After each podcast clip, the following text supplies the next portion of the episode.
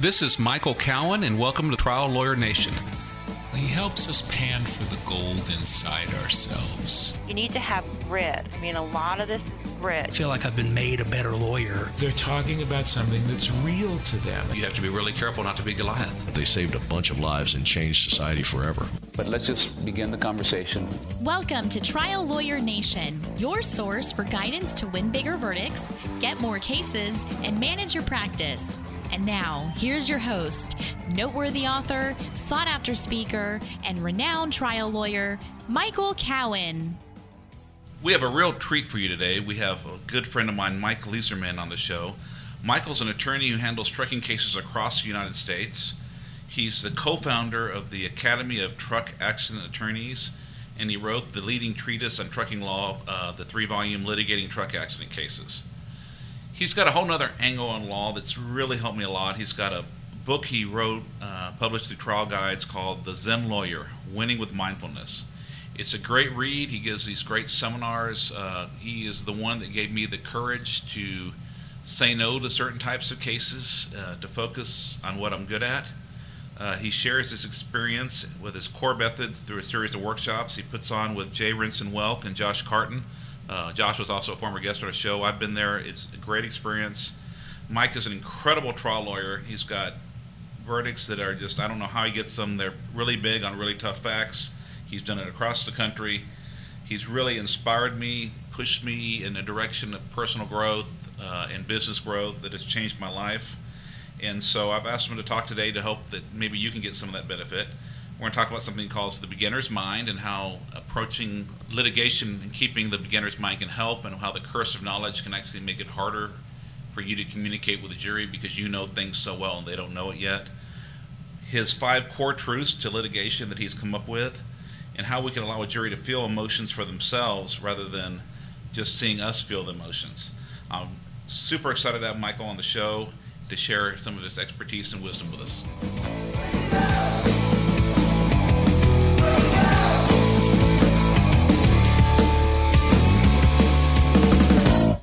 Today on Trial Lawyer Nation, we have Michael Leizerman. Michael, how are you doing today? Yeah, I'm doing great. Good to see you, Michael, as always. It's always good to see you too. Uh, you've actually done a lot for me and my practice. I don't know uh, how much you know, uh, remember, but uh, you and I had, I think, breakfast in New Orleans a few years ago, and I was asking you how you got to your practice where you only did certain types of cases, and you said, "Well, only take those types of cases. and, uh, you know, within a month, I got the courage to stop taking non commercial car wreck cases. And it's one of the best decisions I've ever made, and I really appreciate uh, that. Yeah, you started out by almost making me cry. That's I'm sorry. Don't be sorry. Uh, it's good to cry. Uh, it's good to feel and um, to think. What I hope is that the things I do make a difference in the world. That means representing clients, getting big verdicts, um, talking with other lawyers, teaching, learning from other lawyers. So that just really warms my heart to hear. Uh, actually, had some good advice for somebody. you have quite a bit of good advice that's helped me in my life, uh, and I things you've taught me on jury selection have really helped me in trial. Uh, the beginner's mind. I want to go talk about this in the podcast and the way I've approached depositions and examinations by trying to approach things with a beginner's mind instead of just getting in a rut of oh I know what I'm doing and I know what this case is and then missing a lot of things because I'm the expert and I already know everything and therefore I miss all the things that I didn't really know. Uh, that's a great place to start. Beginner's mind, um, Shoshin, the Japanese would call it, and, and that translates into the martial arts also. So I love this that when you become a black belt in, say, Aikido or any of the martial arts, uh, many times in the West, at least I grew up thinking, like, oh, that means you're the master, the black belt. Um, and that's actually not what it means. If you look at the, uh, that's the first level Dan, D A N in Japanese. Uh, and so that, when you get your black belt, that means you're a beginner. so I like to, had many trials, many successes, um, as have you and everyone that's on your podcast. And so I'd like to think of myself as a beginner trial lawyer. I, I have some skills. I've tried cases. I've had successes. I know how to introduce and exhibit in evidence. I know how to deal with jury selection and different things that are going on.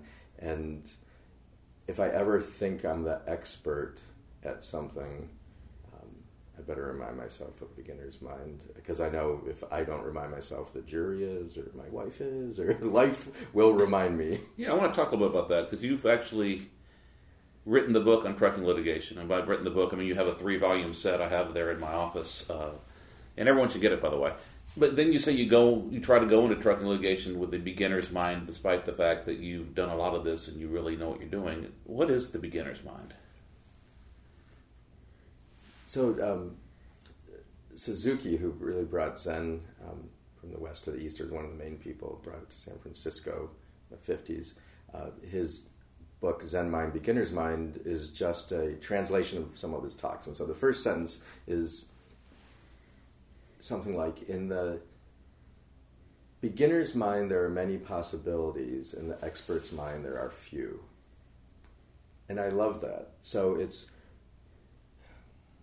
it's the idea. So I took deposition every day this week so far, and there's this nervousness, and these were tr- trucking defense experts. Um, and there's a nervousness every time I go into a deposition. There's actually a feeling like I've never done this before, and and I have many yeah. times. Um, so the beginner's mind is not to come in and say, I know what I'm. I, I know exactly. You know, and I'm hesitating because I do know what I want. I go and so it's holding two things simultaneously. It's holding um, a confidence that I know what I'm doing and I can kind of roll with the punches. I mean, I have to be a subject matter expert in what I do, but at the same time, it's for lack of a better word, a humility. It's uh, um, not being a know-it-all. So when I ask a question, in deposition or trial, I ask a question because I want to know the answer. So I want to treat the other human being with respect.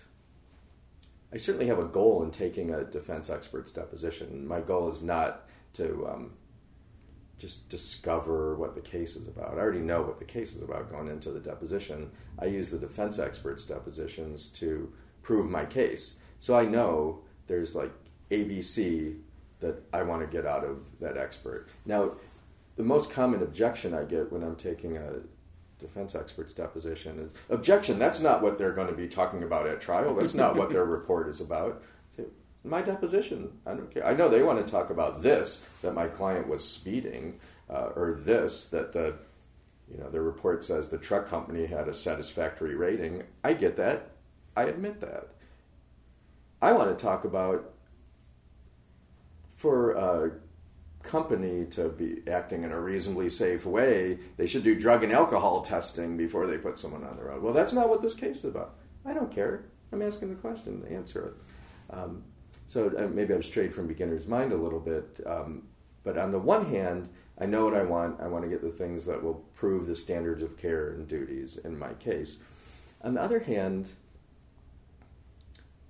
I, I know that I was probably the most arrogant little kid. Like I think in in school, um, I like to think back on it like I was bullied, and when I think back on it, maybe there was a good reason I was oh, bullied. Oh.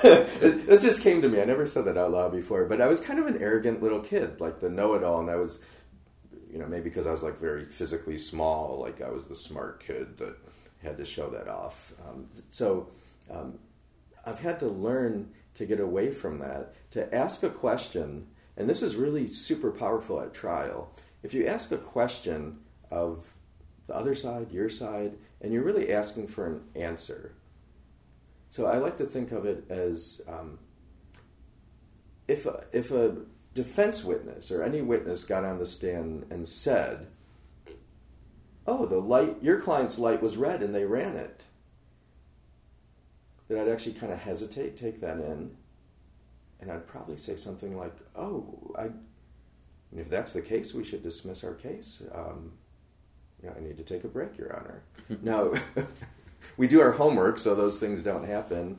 Um, I mean, I have had things like that happen in cases. You know, the police officer gets up, the defense has gotten to him, they say something opposite of, of what you thought they were going to say. So that's a beginner's mind. that was a, a trial I had, and the police officer gets up, and it had to do with conspicuity. Could you see? Could my client have seen the truck down the road on I seventy five?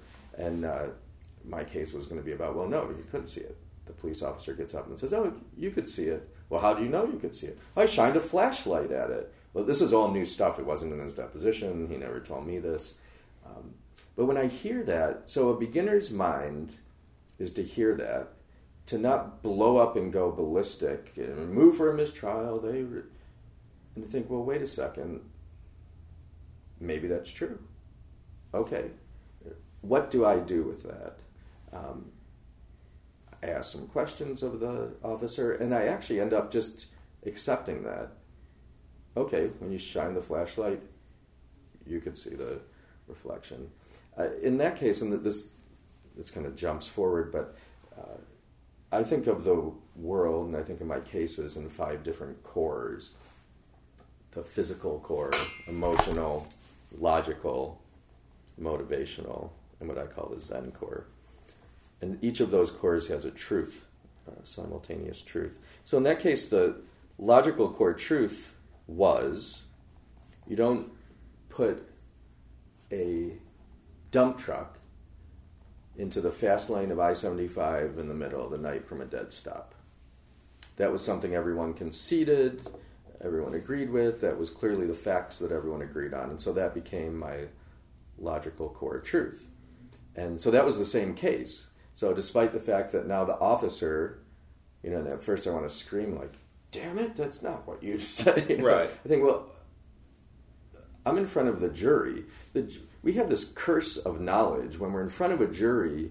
We start talking about on August 6, 2008, blah blah blah, and um, and that this motor carrier um, didn't have the proper operating authority. And We start throwing these words out that sound like if someone were speaking, I don't know, Swahili or German or some language you don't know. like we, we start talking in this language, and even even the um, the facts, the underlying facts that we've lived with for so long, people just feel so submerged that I think they get lost. Jurors get lost. So, to me, if I were to take the five cores and, and just say, make it as simple as possible, I would say that for every case, I want two blanks filled in.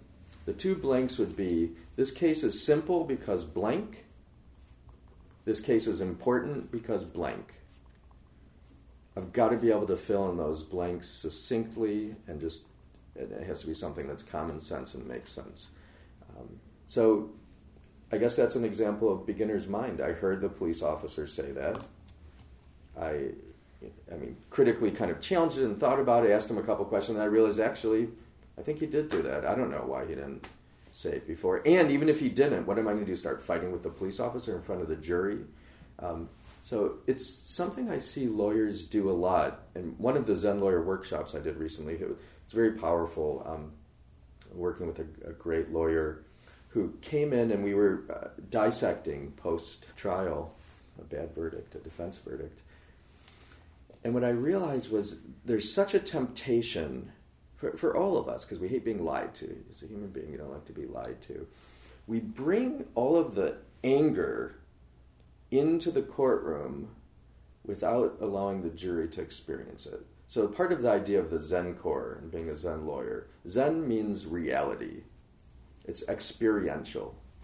And so, to me, a trial, a deposition, really life, is about the experience. So, here's the example you have a case, well, I can think of a case I had. Um, it was the last trial I had, where uh, the truck driver the defendant was, you know, told the police one thing. Um, I rolled through the intersection, and then in her deposition said another thing, and then I think in a statement to her company said a third thing. So here's what I do in that case. What I don't do, and is the temptation, is to come in and start my opening saying this truck driver is a liar. Right. Right, because that's a conclusion, and I want to show that to the jury not give them a conclusory statement. So, how do I do that?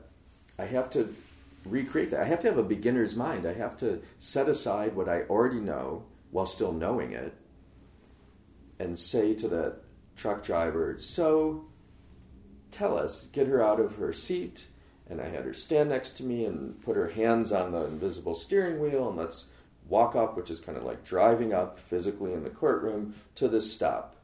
All right, did you, and then show us exactly what you did. Did you roll? Did you stop? Oh no, I stopped. You sure you didn't roll? No, I didn't roll. I stopped. And show us exactly where you stopped and how long did you stop and show us how long that is and so on and so on. Okay, now she's shown us. Now the jury has seen that and she's shown it to the jury. Now I can say, in, in, in that case, I chose to put the police officer on first. Many times I put the truck driver on 1st mm-hmm. um, put the police officer on first, who had already testified. She told me she rolled through at five miles an hour. Um, so, okay, I've seen what you've shown me. We just heard from Officer Jones, and we can pull it up here on the screen. You told him you were going five miles an hour. Is that true that you told that to him? Oh, no, no, I don't know why he would say that. I didn't tell it to him. Um, he, okay. Um, do you know why he would have written that? No, I didn't tell that to him. Okay, you didn't tell that to him. I'm not going to fight anymore with her. But what I've just done is now the jury. She's impeached herself in front of the jury, not me just throwing all these documents. And I think now the jury can be a little pissed off. Instead of me bringing the anger, these people are lying to me. Now the jury can feel, wait, she's that's inconsistent. Um, yeah. You know, and to continue to play that out. Yeah, and it's really important that you know our goal is to create an emotion within the jury, not just to show how we feel. Uh, and I want to go back to your your officer with a flashlight. Uh, you know, it's really easy when somebody springs something new on you in trial, which happens. Uh, they come up with a new story. Uh, they didn't disclose something to you, and you have the right to be upset by that. But if you show that anger, if you just started yelling, "You never said that to me before. You're making that up," what does the jury see? The officer says that I shined it with a flashlight and I could see it, and that lawyer is mad because that lawyer's case just got destroyed. That's how it would look to the outside because the jury has not been on that journey with you. What they're experiencing in the courtroom is this lawyer is really upset by what this officer said that must have really hurt his case. I think worst case is they actually think you're mad because they just showed you up. Even if the jury doesn't think that, there's there's a couple other really bad things about that. I think the worst thing about that is I want to be the truth in the courtroom. I want to be the person that's grounded and people look to for guidance, whether that's the judge, the jury, my client, maybe the defense. I don't know. Um, that's so important to have that um, credibility and groundedness, a physical groundedness. That's part of the physical core. And if you let your anger take you away, now it doesn't. There's times to have some righteous anger. I just think that lawyers way overdo it. Yeah. Probably one time out of ten that lawyers show that kind of anger in the courtroom is it really helpful. And the other thing about that, which I've learned from my wife Rena, we practice law together, um, is that you take the anger from the jury. That in some ways there's only so much space for emotion in a courtroom or in life. Um, and notice it in like your intimate relations and with your significant other, if you have one, or your you know other significant relationships in your life. So I'll notice that between Rena and me, if one of us gets angry, the other one, oh, I'm sorry, you know. It's rare that we both get angry. If we do, we back down right away. So there's there's something about you getting angry doesn't give room for the jury to be angry. Now, on the other hand, when someone's just lied to you on the stand and the and the jury's witnessed it, and you're acting calm and collected but firm. I'm not saying wishy washy about it. The jury is they're actually kind of rooting, like, wait, why don't you attack them? Why don't you? Right. You know, isn't that a great feeling for them to be feeling that versus saying, oh, maybe you overreacted. Each year, the law firm of Cowen Rodriguez Peacock pays millions of dollars in co counsel fees to attorneys nationwide. Are you an attorney with a catastrophic injury or wrongful death case you'd like to discuss with host Michael Cowen? If so, you can reach Michael by calling 210 941 1301 or send an email to michael at cowenlaw.com. And so, just uh, because I know the ending, I don't think a lot of our listeners do. So, you have a trial, you prepared for it. You think that this you're going to be able to show this truck was not conspicuous or hard to see at, at night. Beginner's mind, we got to practice what we preach here, right? And so the officer comes up and says, "No, you can see it fine. I shined a flashlight on it. That tape was reflective tape was shining, uh, and you did not get upset." Uh, so how did that case turn out? Oh, oh, thank you. I always forget to brag about myself. It was a record um, wrongful death verdict in Ohio. it was for consortium only. It was a sixteen million dollar verdict. So, um, so yeah. I mean, th- this isn't just um, oh, be a nice guy and uh, well, and I do want to be a nice guy. If not a nice guy, I want to be compassionate in the world and do good in the world. And thankfully, I've realized that that goes hand in hand with being a good lawyer. It'd be a real moral dilemma to me if I thought that, you know, being a real jerk and being angry and losing control of my emotions, if I actually learned that that resulted in better verdicts for my client, that'd be a huge moral dilemma. But thank Yeah. goodness they seem to coincide, uh, doing the right thing and uh, getting successful verdicts. And so I want to talk about you've written uh, a recent book, uh, The Zen Lawyer, The Zen Lawyer, Winning with Mindfulness. and I want to talk about you know just kind of general. What's that book about? Yeah, so the, the book goes through the five cores, and it really came from, it, for, for decades, uh, on and off, uh, and really quite on now for the last five, six years. Uh, but on and off, uh, I've done some type of Zen meditation, which is pretty much silent, um, sitting, watching your breath meditation. And then I would kind of stray from that. And then what I found, I remember very specifically, there were a few trials I had where I just felt on. You know, in sports you would call it a flow. Like maybe you go to shoot the basket. I've never had that experience, and it just feels, feels perfect. I'm a short guy. um, you know, where there's different times in our life people have experienced this kind of flow. And for me, it was being very um, present and just listening with all my senses. So I had a trial, this was in maybe 2009. I remember I was brought in kind of late. All the depositions had already been taken. And there was a truck that hit and hurt somebody, and then there was a construction company that was sued for not setting up the construction zone properly. And then the construction zone brought in the city saying that they didn't design the construction zone properly. So the the supervisor for the city was on the stand. I don't even think they had deposed him. So I'd never talked to this guy before. So I get up and I think I usually think of like what are one, two, or three things that I want to get from this witness. Otherwise, I'm not going to call them, or in that case, I'm not going to cross-examine them if I don't have anything to get from them. And so I get up, and I can't remember what I asked him. Something. Well, they they relayed this to you, yes. And did they ever tell you this? No. And just listening to him again, like really asking a question and listening, I got this sense. And I just went with it. And the, and the sense was, no, Mr. Supervisor, um, this construction company really didn't listen to you. They really didn't respect what you had to say, did they? And then he kind of furrowed his brow and, no, they didn't. no, if they had, I, I, I'm not sure that this would have happened. wow. Um, so that was, um, I, I, think that was one of the very big reasons that that case was a victory.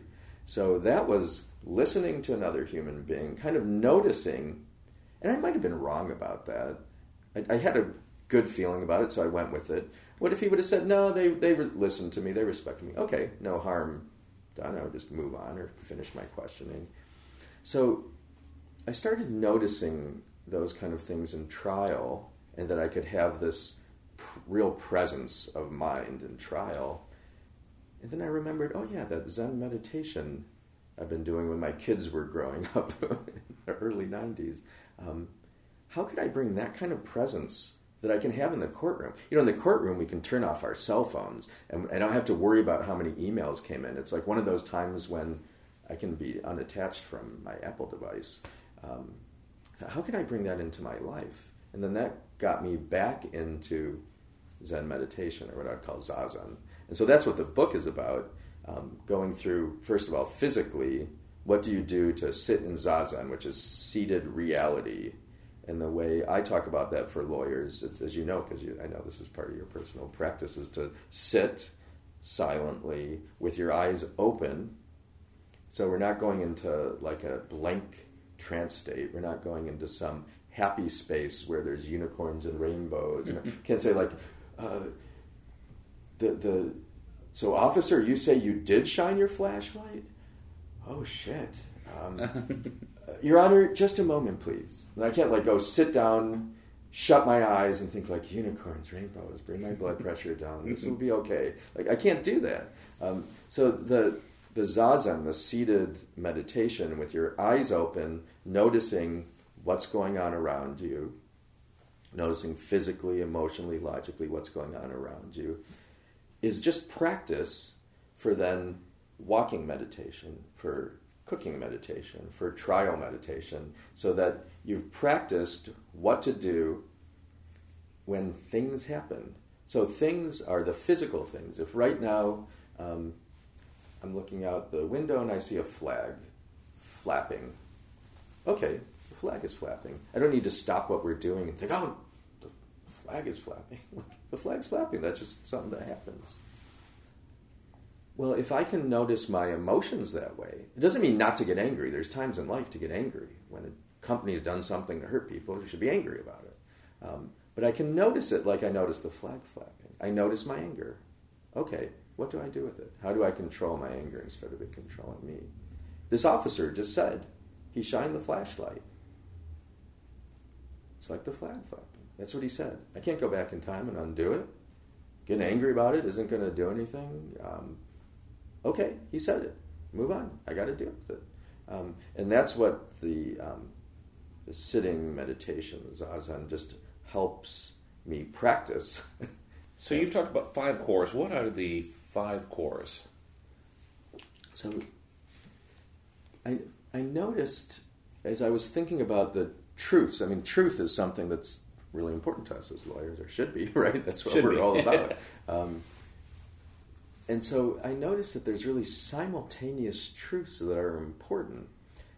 There's the physical truth of how something happened. That's just at the at the scene where the, was the turn signal on, what were the conditions like. Um, it might even be before the scene of actually what happened, but there's certain physical realities, and that's super persuasive. You know, people believe what they see and those kind of things, and I think that can get overlooked. And that's also something that's very Zen. You know, if you look at a Zen haiku or poem or writings, um, many times they'll be about um,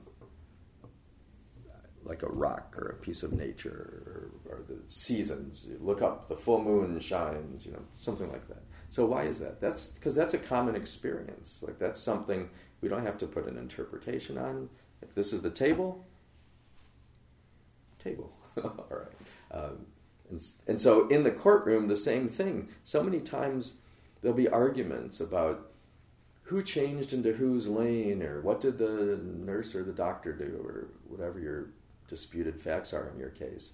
And by trying to recreate in the courtroom the physical reality of what happened, um, and, and, frankly, one where I first learned to do this, and I recommend to everyone, is Trial Lawyers College. They're very good at um, psychodrama and recreations, you know, to help uh, the jury and really the judge, right? See, hear, touch, smell, taste what went on. So those five senses, that's the physical core. Once you get that down, I mean, that's just the very basics of it. So what do we do with that? Uh, there's an emotional core that's very important in every case. And each of these cores I realized really starts with me. So the emotional core, what are my emotions around the case? I better figure that out. An example I love to give is around money, right? Because civil plaintiffs' trial lawyers, we're going in asking for money. So it's helpful, I would suggest, to know what your emotions are around money. Um, I've thought about this a lot. I, I know my emotions around money, and, and for a long time I felt embarrassment about this, and I've learned that self-judging is really one of the worst things we can do as human beings and as lawyers. My early memories of money, my early emotional memories, were my parents screaming at each other about money. Why do you charge this up on the credit card? And we're trying to save up for a vacation. And and I remember crying as a little boy, like screaming inside, like I'm not going to let money be an issue in my life. I'm going to make enough money that this will not be a concern. And just understanding that about myself helps me um, understand why I make certain decisions. See, I had the opposite. I had guilt about making money that kept me from making a lot of money, and I think subconsciously led to bad decisions that would have caused me to lose the money I made. And I didn't really start being financially successful on a sustained basis until I changed my emotional relationship with not feeling bad about being successful that's a great example. I think there's a lot of lawyers who who have that relationship with money too, and you can have both of those relationships: anger and and embarrassment. And so, what happens if you aren't aware of that? Well, I think lawyers don't get larger verdicts when they when they are disappointed with a verdict for two main reasons. One is they don't ask for enough money, and more importantly, number two is they don't believe it. And so, like you're saying, you, noticed maybe a certain shame. Where does that come from? And isn't it powerful? I would say it is very powerful. I, it's important to see that as a gift. If a juror says, Well, aren't you embarrassed to be asking for this kind of money? To understand within myself and to be able to answer honestly, yeah, there, there is a part of me that is. Yeah and to be able to talk about that. Because the, the alternative is to push back and fight with the jury. That doesn't get you anywhere. Um, I very much believe in inclusive jury selection as opposed to exclusive. Some people would hear that and just say, oh, they're stricken from my jury. I think there's a time to strike jurors, um, and it's also a time to create a bond and rapport using real human emotion. So uh, it's important for lawyers to be aware of their emotions around a case. And it's not just money, it's also um, other feelings you have about the, the case that the jurors might share that are really where a lot of decisions lie. Uh, and maybe shouldn't, but they do. Maybe it's decisions based on race or education or other things that you're worried about. And I find there's a great power to being able to bring those out and discuss them. So we talked about the physical core, which is you know what happened, uh, and, and, bringing that and the physical truth, bringing that to the jury. The emotional core and the emotional truth. Uh, and I think one example you used with an emotional truth is uh, the father loved his son. Can you tell us a little bit about that case where that was uh, an emotional truth and, and how the other side was trying to diminish the damages. Yeah, I certainly remember that. Uh, so it was a a case um, where I, I, was really so angry that the truck company came in and brought in uh, siblings, uh, sisters of um, this man who had been killed, um, trying to say bad things about the relationship between the, the brother had been killed and his father, uh, and all kinds of dirt and, and really bad things. So, spent a lot of time with the client saying, well, they're saying this about you and this about you, and coming up with a cross examination that I believe would have responded um, to all of that and like the motivations, why are you saying that, and this kind of thing. So we spent all this time coming up with the cross examination that would expose the siblings and what their motivations were and why all these things weren't true. And then I started thinking about what's the emotional core truth. Emotional core truth is this father loved his son. And that's the thing that's true no matter what, and I have to show. And his testimony really showed that, and his grief was real. And then I started thinking, okay, how does how does this cross examination is that in sync with what we want to do? And it struck me, no, it's, it's, it's not in sync with the emotional core truth. So this is one of his other sons testifying against him. Correct. It was Right. one of the siblings. They were all different siblings. Um, yeah, e- exactly. Um, so, yeah, they're sisters, brothers. So, so let's say, all right, one of the brothers comes in in the defendant's case in chief, in the truck company's case in chief, and says all these bad things about his father and the relationship the father and the son had. And then, with the client's permission, what we ended up doing is a case I tried with uh, Ken Levinson and Chris Stombaugh. Um, so we decided we'd get up and say, after this sibling had testified all the bad things about his father, stood up and said, Your father has asked me to tell you that he loves you, and he's asked me not to cross examine you. No questions, Your Honor. And then sat down. Now, in closing, we're able to say, we didn't agree with all of those things. There's a lot of explanations for it, um, and you heard, you know, the, the client, I would have used his name, say, Joe, you heard Joe explain this and this and this.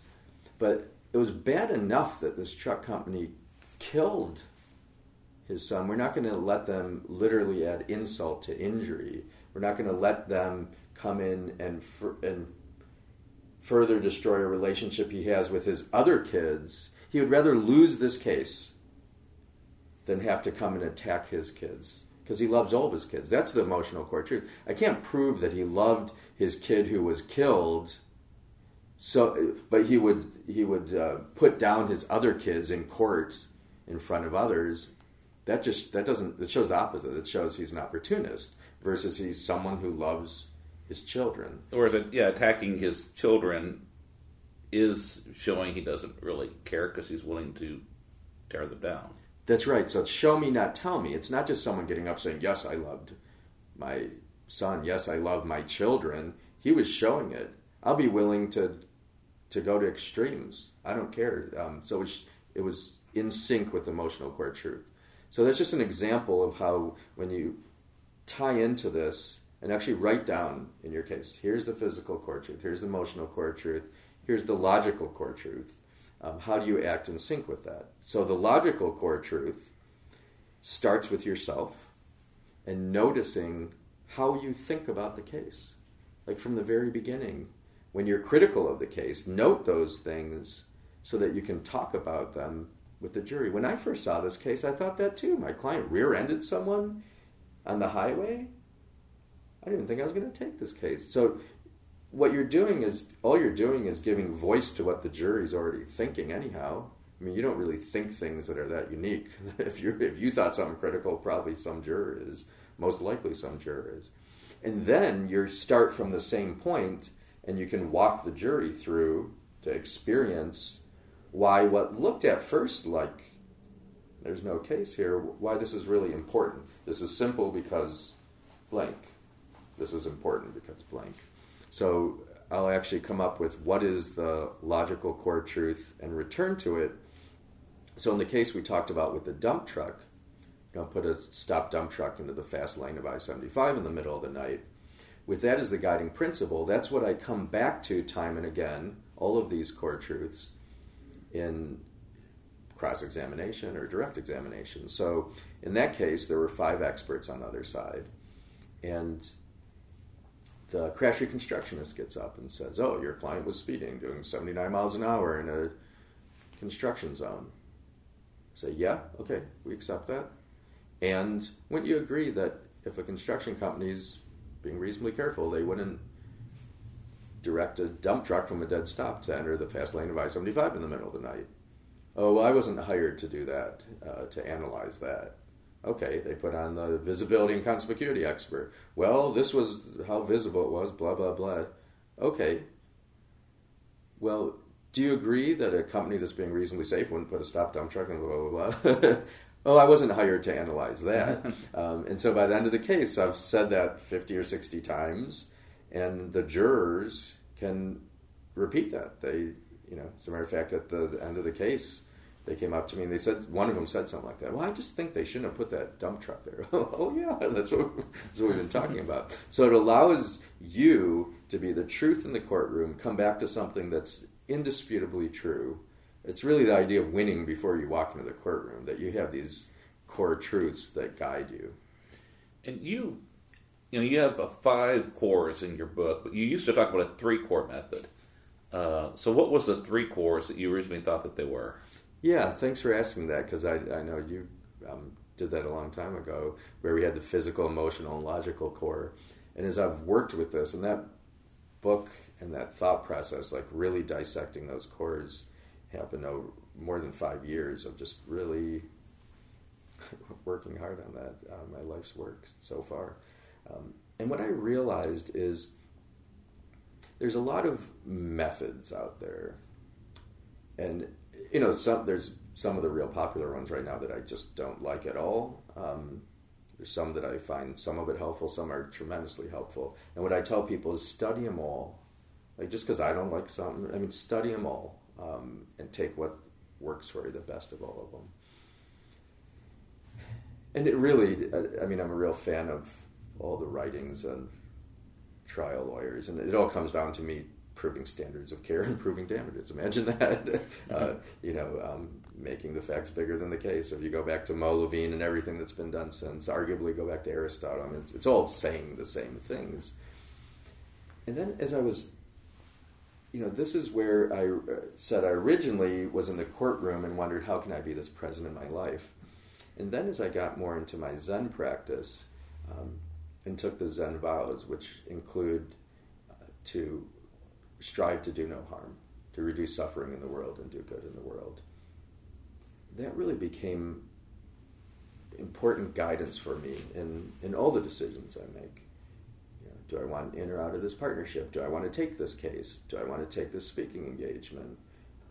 I look at it and say, will this reduce suffering in the world? That includes my suffering and others. Will this do good in the world in real, tangible ways? And as I thought about that more and more, it was important that I added that as a core because this is not a gimmick the physical, emotional, logical core is like a trick. There's a popular method right now. I can't believe I just saw one of its proponents. You know what I'm talking about, but I'm just trying to not right. badmouth other things. Um, where they, they actually use the word trick. Well, here's a way you can trick the jurors. I was aghast. Like, I, yeah, we're not trying to trick anybody. we're, we're, we're getting to the truth. And if you're not, then that's not a system I want to be part of. And so that's why the um, motivational core which is to reduce suffering, do good in the world, to look at my motivations first, and those are what my motivations are, and then to talk with the jury and be aware of their motivations. So, some of the, the methods out there are what I call fear based, and it's assuming that people act out of greed and selfishness. Yes, we do. And we act out of altruism scientifically that's been proven. Um, fMRIs now show that, cognitive neuroscience. And I want to speak to both of those the greedy part of me and everyone, and the part that wants to do good. And it bothers me when some of the you know popular trial methods just talk about tricking people and how to make them fearful and it ignores that most of us want to really do good and for some jurors the motivation is not selfish, is they want to help people. Now, in, in a closing, I want to be in a position where the testimonies led us to a point. In every case, I'd like to be able to say something like, My client's done everything they can to help themselves. They can't do anymore now, they need you. And when a juror believes that, because it's true, that they really have done what they can, and now without the resources, without the money, without the acknowledgement that the money gives, there's an emptiness that people want to help. So to me, the motivational core, what motivates us all, was huge. It is huge. It's super important, uh, and it's also can help guide us in our settlements. You know, I'll try to write into settlement documents uh, changes. So, for example, a truck company will settle, and we want you to agree in writing that all the future trucks you buy will have automatic emergency braking or other safety technology. I've entered into settlements where I've insisted that the truck company have remedial brake training for all of its mechanics because they didn't know what the heck they were doing. It was clear. I remember in one mediation where they said, "Well, I mean, we've offered you a lot of money. You're not going to walk away from that." I said, "I'll talk to my client, and we're both going to walk away." And we literally walked into the parking lot, and they followed us out. And said, "Well, wait, wait! Like you, you don't do that. You're a, lawyers don't walk away from the money." Well, I'm getting in my car. Well, no, no, come back in. Come back in. We'll talk about it. And they ended up agreeing to these, you know, remedial uh, brake lessons for their mechanics. So, how can we as trial lawyers, we have more power than most uh, to do good in the world and reduce suffering. So, I'm very conscious of that. That's where the motivational core got added. And then the Zen core. So, again, Zen means reality. This is the, the living core. This is, first of all, it starts with myself and a certain wisdom that I try to develop. And it goes back to where we started a beginner's mind of having simultaneously uh, a confidence and a humility. So, another way to think about it, I mean, in, Zen Buddhism, the, the idea of interdependence, wisdom means interdependence, kind of seeing the connection of all things. There's another way to think about it. Um, there's a famous uh, Jewish saying that you should walk around. Um, I think when the Hasidic matter, masters talked about you, um, you should walk around with two slips of paper, one in each pocket. And in one pocket, the saying is, "It is for me for whom the world was created." And in the other pocket, it should say, "Ashes to ashes, dust to dust. I am nothing but dust." And so the way that story goes is is life. The secret to life is knowing when to reach into which pocket. And I like that story. And the more I thought about it, for me, it's really reaching into having access to both of those pockets all the time. How can I both be confident and know in the courtroom I'm right? And that's where the core truths come from.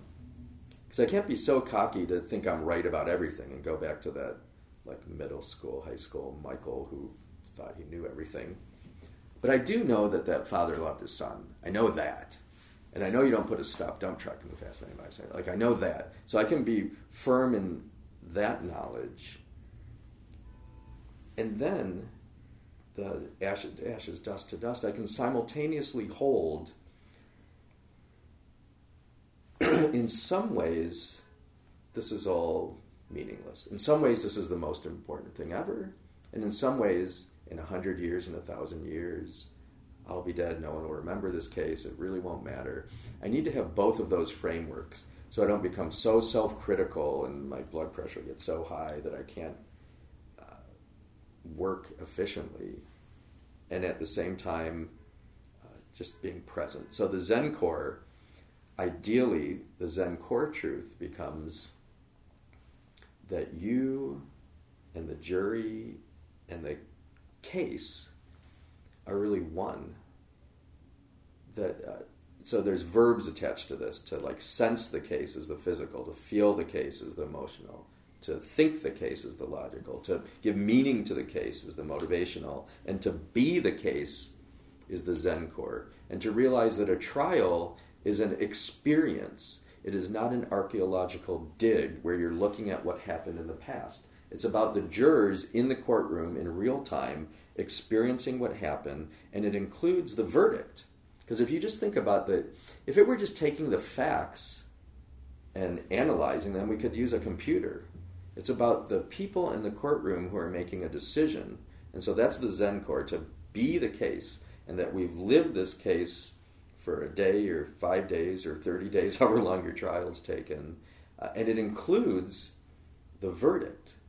Um, so this is where uh, Carl Bettinger's book, uh, 12 Heroes, One Voice, or 12 Voices, One Hero, I was, anyhow, a good book. Which 12 Heroes, One Voice. 12 Heroes, One Voice, of course, because the verdict is the voice. Um, and, and so that came about. Carl's brilliant. I love Carl. Um, and he talks about in that book, it was a conversation with John Jacobson, the filmmaker. And so the way that happened was I was at a trial lawyers college regional, and Carl was on the staff there. and John Jacobson was the speaker. And I asked a question. I said, You know, you've taken us through the hero's arc, the Joseph Campbell story, and, and all these kinds of things. Um, and I'm a little confused because I try to focus on the defendant to show what they've done wrong, but your hero's journey, whose journey is it? Is it my is it the plaintiff? Is it the defendant? Um, and then this is where Carl's wisdom came in. We had this long conversation then where, where he steered the conversation and realized, oh, wait. The hero, the hero's journey in the courtroom is the jury. And so, so that's where there's actually these simultaneous stories going on, not just the cores. There's the plaintiff's story, the defendant's story, the jury's story. And when those all meld, that becomes the, the Zen core truth. Um, I'm fascinated with story. I know a lot of us as trial lawyers are and study story. I'm actually on a um, at the beginning or about a quarter of the way through a two-year um, program in storytelling that I've been studying, and it's about transformational storytelling. Actually, how people use it in like a religious context to inspire and change themselves and others. So um, maybe there'll be a book coming out of that. But oh, I'm, cool. I'm very much thinking about um, how at the end of a trial, I mean, you've been there, you've had some amazing results, not just the numbers, but you've told me stories. You said one of the is it okay if I tell this yeah. story? Uh, I guess you'll edit it out if it's not okay. but um, I was so moved um, when you you called me or emailed me. I remember, but you said you had a trial, great result, and at the end in Texas, of all places, the judge comes down and after the jury left, gave you a hug. That just speaks worlds about who you are as a person and as a lawyer. And we've all been there, or hopefully listeners have gotten to experience that, where a jury, a juror comes to you and says, That experience really changed my life. You've gone through something together. And so if you do a trial right, if it really is important, in this case is important because of blank, then you've transformed by the end of the case. The judge has, the defense has, believe it or not, and the jury has. So um, right now, I'm very much thinking about this idea of transformational storytelling and what is it that's happening in the courtroom? How are we making change? Because the motivation better be to change something, otherwise, uh, it's not as motivational. Something else I, I learned, you know, I went to your workshop.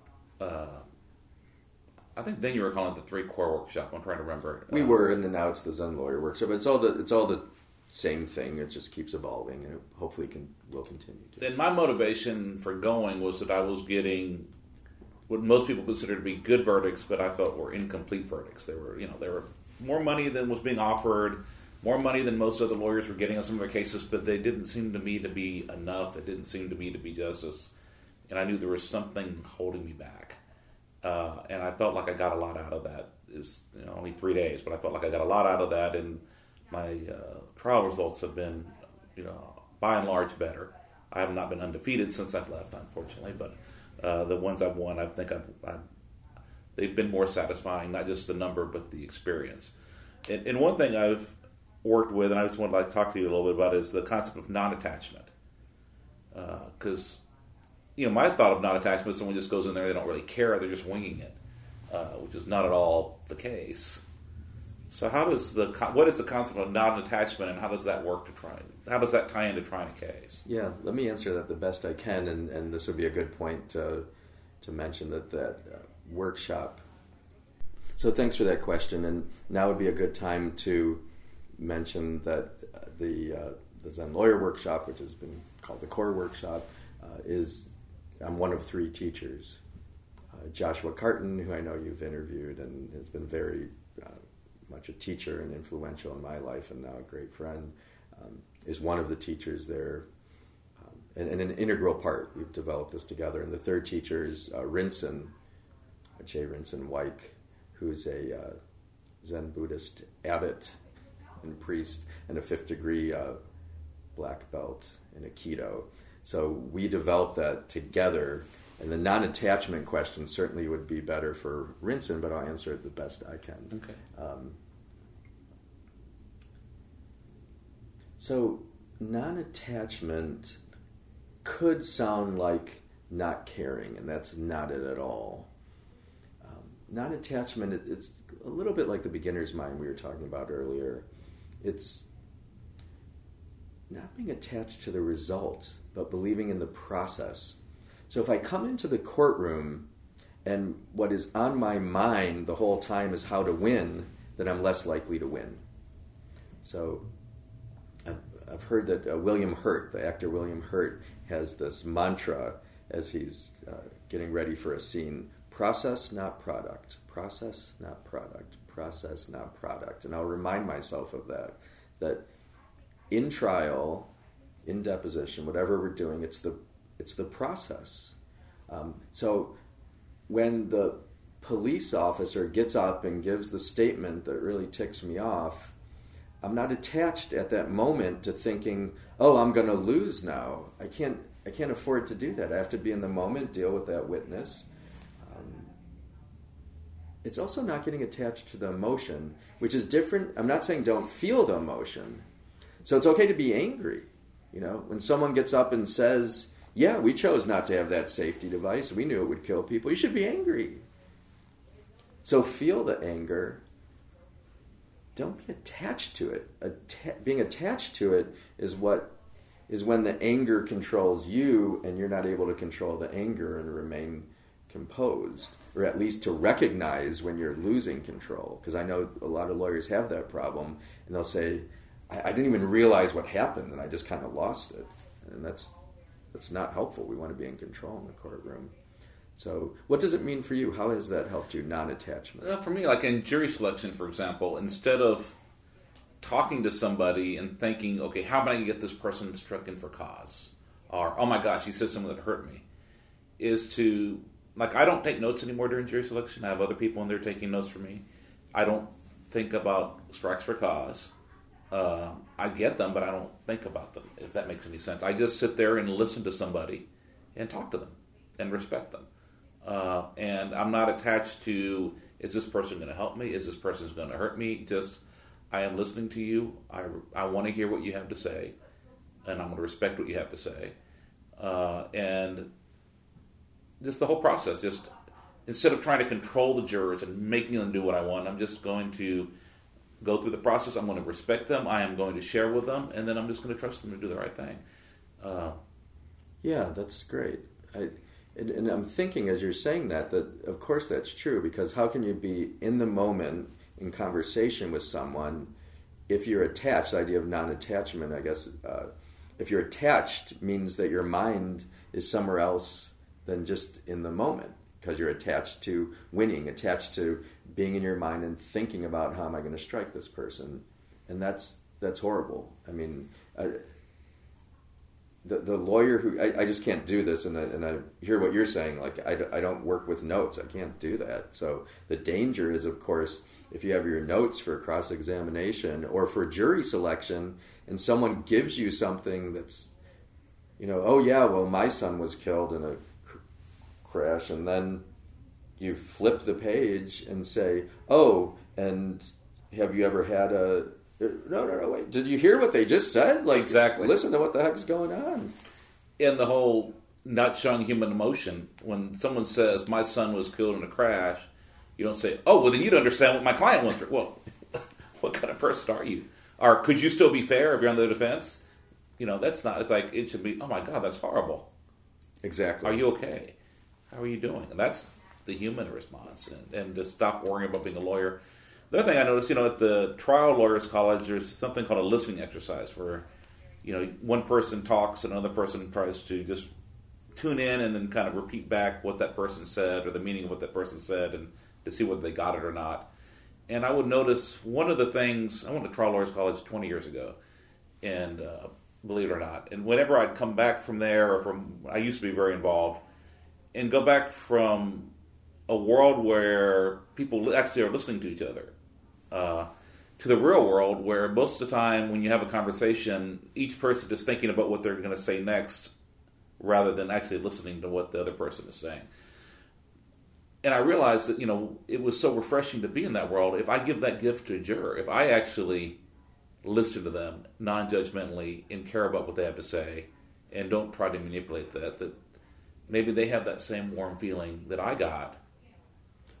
What a great way to uh, fail to meet the expectations of a jury of jurors who expect the plaintiff's lawyer to come in and give a sob story and manipulate them and um, instead there's this radical honest open listening and communication and right away it's a, it's a pattern interrupt I call it. It, Yeah. it causes someone to just to stop and and have a different it's the start of sh- of showing this is going to be an experience this is something that matters this is something that's special um, and you start right off the bat with your credibility your honesty uh, in just listening so I, I agree with you 100% And I'd like to talk to you for hours, but we are running uh, out of time. I know that uh, you need to go give a speech here in a few minutes.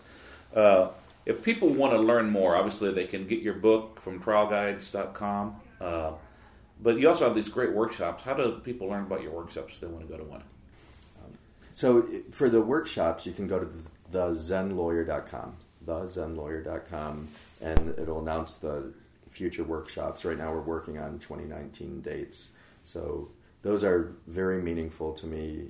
Uh, people see, I'm very glad to hear it was helpful to you. We've had people who have now come back a couple times, uh, and I love putting those on. It's a very um, intimate, powerful workshop again with Joshua Karton, Rinsen, and myself teaching. And, and I would encourage people to go. No one's going to try to change your religion. People are respectful. It's more of a way of approaching life and cases that uh, is very helpful and actually works.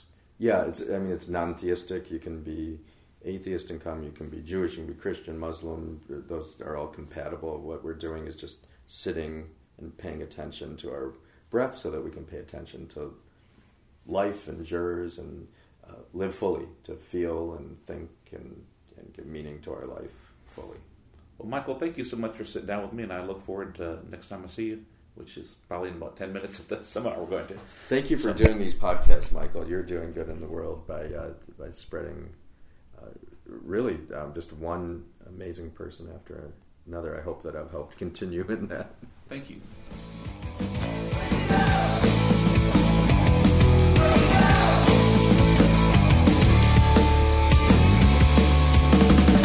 Thank you for joining us today on Trial Lawyer Nation. I hope you enjoyed our show with Michael Leizerman. Don't forget to visit our website at www.triallawyernation.com to opt into our mailing list and stay up to date on our new episodes. I always love hearing from you, so please continue contacting us via email at podcast at triallawyernation.com or send us a message through our Trial Lawyer Nation Facebook page.